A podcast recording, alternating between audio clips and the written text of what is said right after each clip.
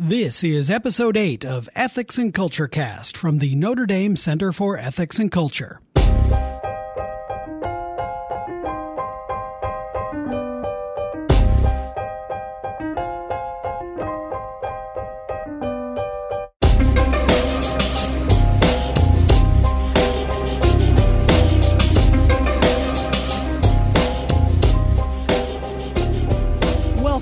Episode 8 of Ethics and Culture Cast from the Notre Dame Center for Ethics and Culture.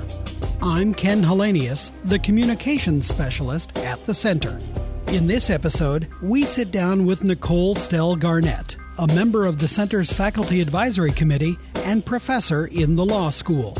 We discuss the role of Catholic schools in forming strong communities, the vocation of teaching, and how the interdisciplinary collegiality that the center helps foster on campus works to strengthen Notre Dame's authentic Catholic mission and identity. Let's lend an ear to this week's conversation.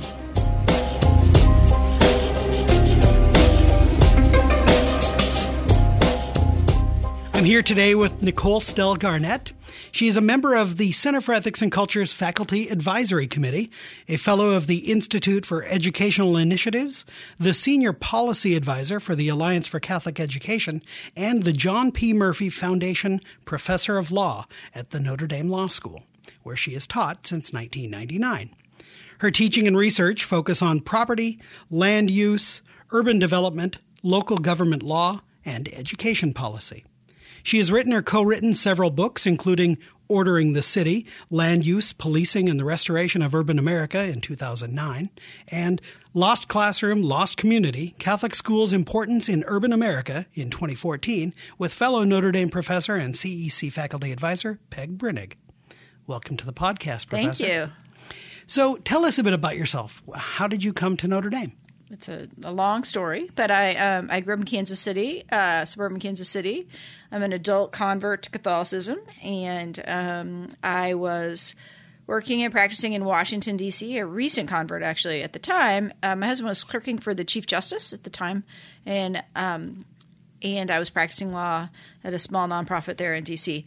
Anyway, he met uh, some folks at Notre Dame who liked him and were interested in interviewing him and they asked, "Would you like to come out for an interview?" This is not how it's done anymore. But anyway, they said, "Would you like to come out for an interview?" And he said, "Well, I have this wife. She has a clerkship coming up, so I really am not in a position to move for the next couple of years." And they said nicely, "Okay." And then they got back to him and said, "Well, she can interview too." So we both came out here and fell in love with the place.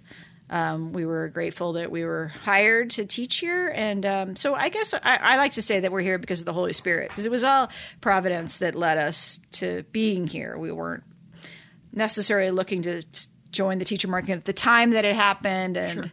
um, Notre Dame sort of found us. You were preparing to do a clerkship yourself at the time? Uh, yeah, I clerked for with? Justice Thomas. So I, okay. I, clerked on the Eighth Circuit for a judge named uh, Morris Arnold, mm-hmm. Buzz Arnold, and um, was a great year. My husband clerked for his brother. They were both uh, Court of Appeals judges in Little Rock, Arkansas. So we had a great year together, our first year of marriage in Little Rock, clerking for the Arnold brothers. And then um, we moved to D.C. so my husband, could, Rick, could clerk for the um, Chief Justice, the late Chief Justice Rehnquist. Mm-hmm. And um, the year he was clerking, I was hired to clerk for Justice Thomas. Okay. So I clerked for Justice Thomas in 98 um, to 99. Wonderful. Now you're here, you're a member of the Center's Faculty Advisory Committee. Uh, how did you get involved with the CEC? Well, actually, really early on, Rick and I um, admired the work of the CEC. We've been here since 1999. Um, and we were attracted by the annual conference. We got to know Dave um, pretty well, the former director. Um, we used to go to this little coffee shop called Lula's. And um, it's now closed, but we had just one child at the time. Now we have four, but we would take Maggie, who was then about a year, year and a half, um, and we would have coffee with. Often Dave Solomon would be there, so we would sort of hang out with Dave, and he started roping us into moderating panels at the annual conference and other things. So I guess I mean we've been actively involved in the work of the center, um, at least at some level, probably since 2000 or 2001. So quite early. Quite a while, very early on. How do you see the center contributing to the intellectual life on campus and, and engaging in the wider public square? Well, I think the work of the center is really important for what happens on campus. Um, I think that the the annual conference is terrific. It's just sort of a it's a great opportunity for people to come together and talk about sort of ideas within the the frame of the Catholic intellectual tradition. Um, just the combination of really senior leading lights and junior people um, is really terrific. And I've I, have i have been honored to be a part of. I've been on panels and I've moderated many panels, and it's always just a lot of energy. So I think that's kind of a highlight of the year for a lot of people, and and they're not just at Notre Dame, but in in a particular way outside of Notre Dame. I think it's a highlight of the year for a lot of scholars to be able to come to Notre Dame and be a part of the the annual conference. Um, now at Notre Dame um, I think the work that the center does with students is really critical. So the Sorin Fellows program, uh, we've participated in the Sorin Supper Club. Yeah. Our daughter Maggie, who will be a freshman at Notre Dame next year, we're hoping she can be a Sorin Fellow. I'm just putting in a plug right now. Very good. We've had friends who have had kids who are Sorin Fellows and just have really contributed. It's really been great for them to be a part of the the work of the center. Um, the the the bread of life dinner has been, I know, for a lot of undergraduate students, just really important. Mm-hmm. Um, and but for the faculty, also, you know, the speakers that the center is able to bring in the debate, um, the center is able to foster, has I think is is great. It's really um, an energizing thing for us here at Notre Dame. What are you teaching this semester? Because you're here in the law school, so what is it that uh, what are you going to be imparting to the next generation of lawmakers? Well, last year I taught, last semester I taught education law, which is a, a blast. Mm-hmm. Um, I love teaching that class, um, especially because I often have a lot of former teachers in my class, so we can really have experience just yeah. dealing with some, some of these really important legal issues facing uh, teachers. This semester I teach property law, which is a first year required class, and I teach a class on state constitutional law, which is only my second time teaching the class, and that's a lot of fun. It's sort of a comparative law class that addresses ways that states deal with the same problem, often quite differently. Mm-hmm. So, different states have different rules for search and seizure, or different states have different rules for um, property rights whether or not the attorney general is elected. I mean, it's all kinds of different. So it's sort of a comparative law class. Students and I had a blast last year, so I'm looking forward to that this year as well. Have you ever seen someone want to move to another state after that class? no, at the end of this semester last year, though, we learned so much about America for this class because uh, state law is often kind of invisible to the students. Um, federal law is important, constitutional law. We all think of it as sort of a uniform thing.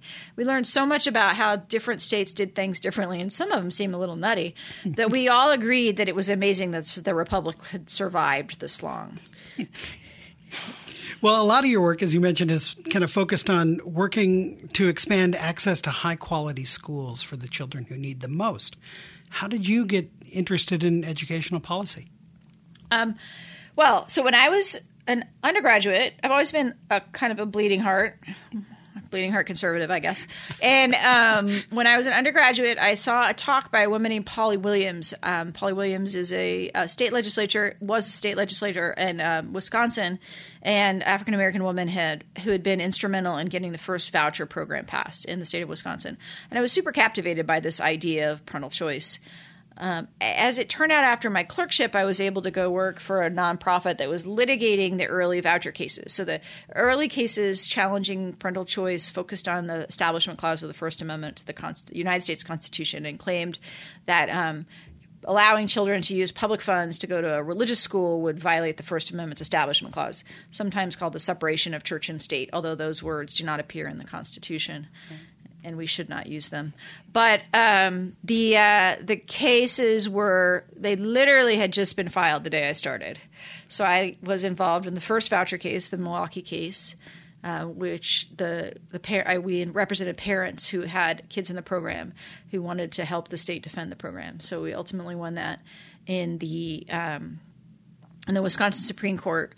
Uh, soon after that victory, I left and went to clerk on the Supreme Court a couple years later, the Institute for Justice and um, others brought a case from Cleveland to the Supreme Court, and that was the case called Zelman, um, which held that it didn't violate the Establishment Clause to give parents the option of using some public funds to send their kids to the school of their choice, even if that school was religious. So I've just like it's in my blood. So I've yeah. always been an advocate for parental choice. I've always both on religious liberty grounds, but also just because I I really came to believe that you know parents first and best educators of their child. No one size fits all. Um, often our urban public schools fail poor kids, but even when they don't, it's really should be the parents. The parent knows what's best for the kid.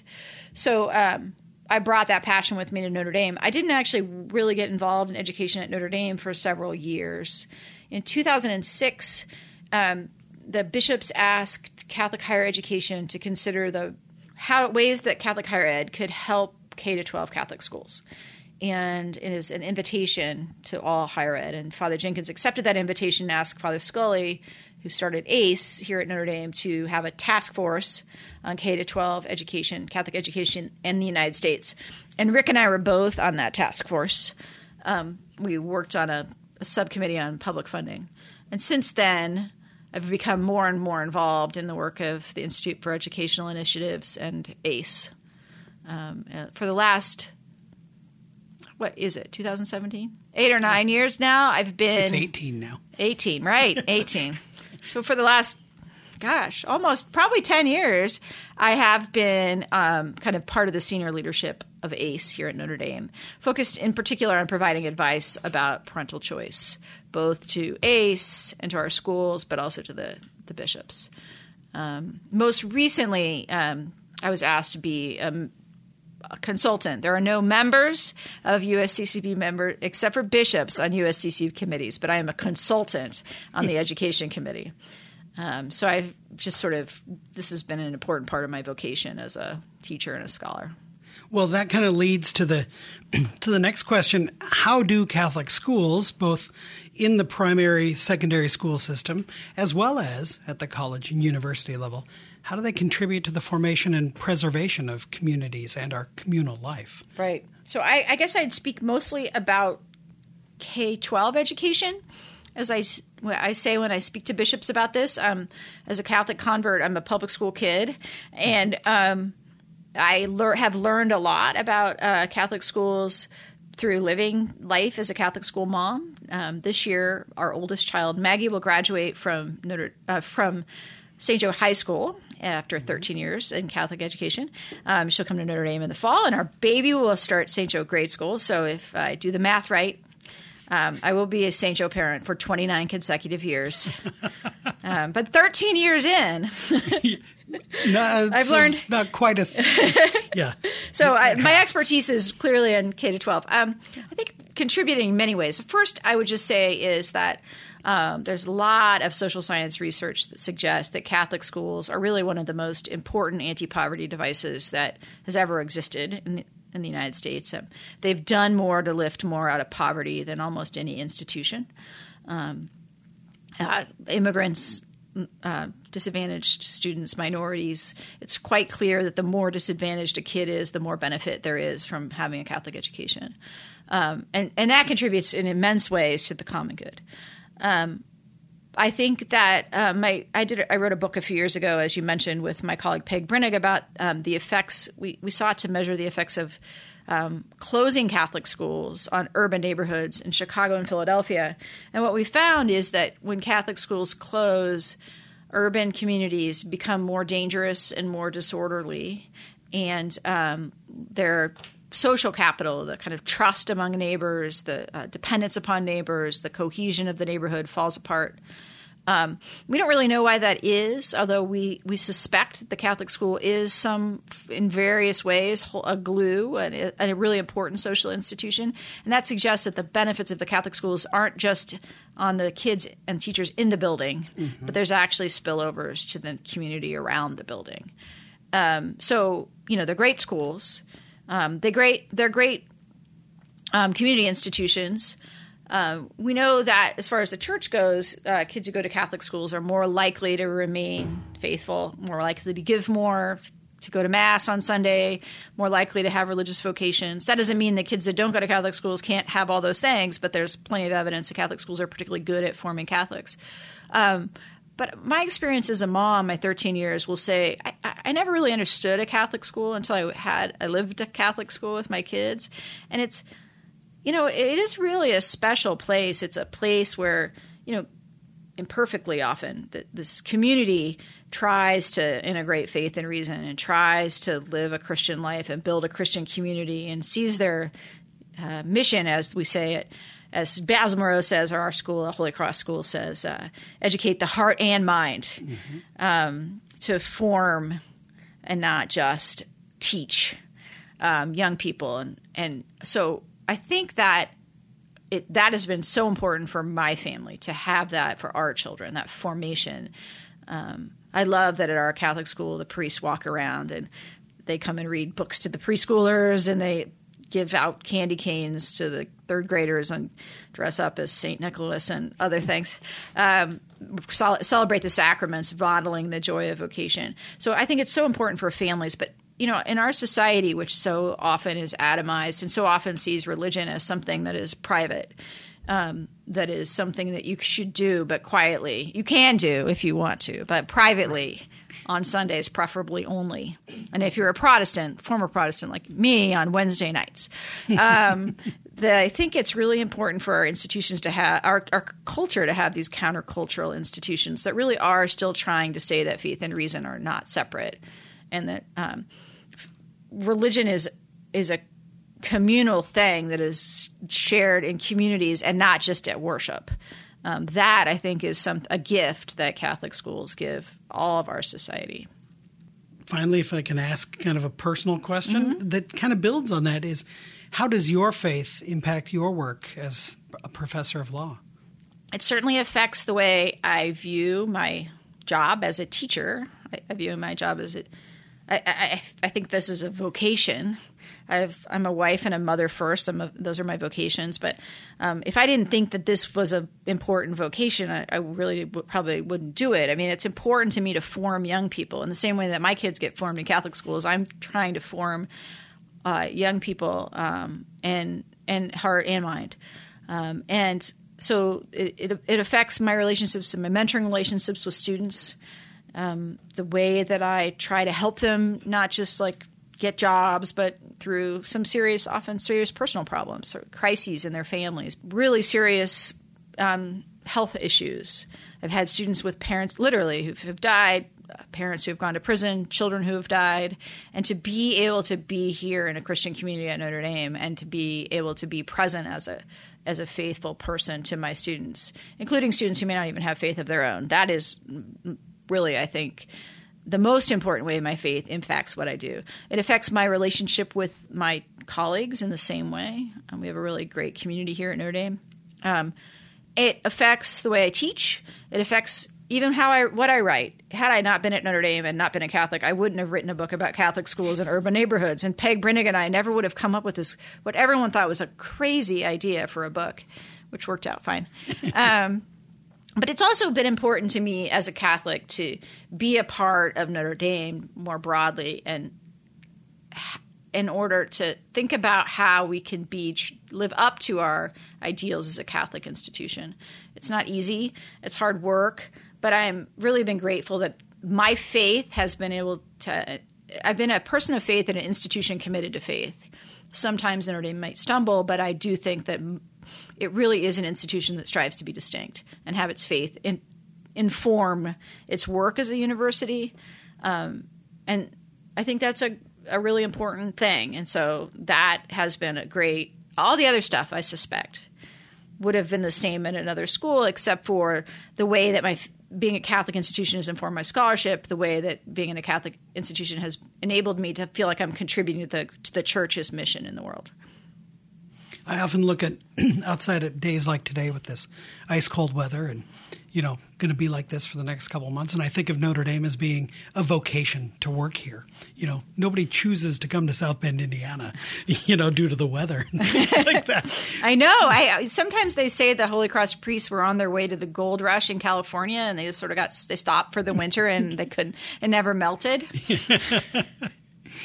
um, but yeah, I mean, it is. I do think Notre Dame is a it is a vocation, um, and uh, many of the best people here, committed people here, uh, not just in the law school but in the university, see it as a vocation.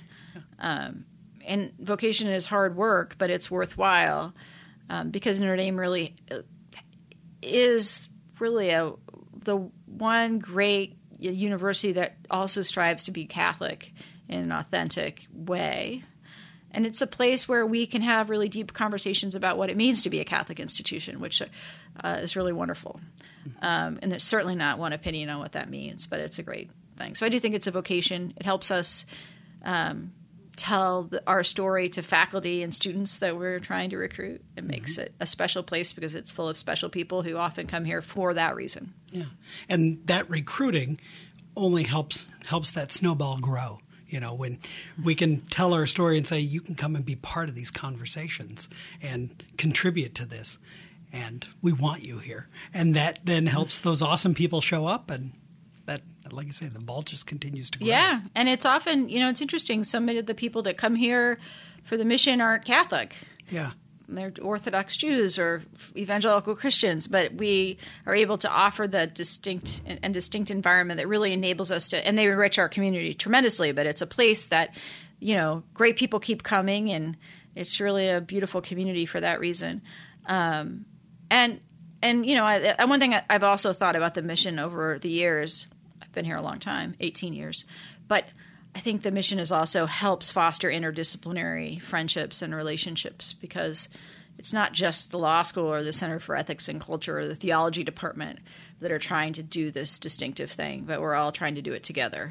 Well, Nicole Stelle Garnett, thank you very much for the conversation. Thank you.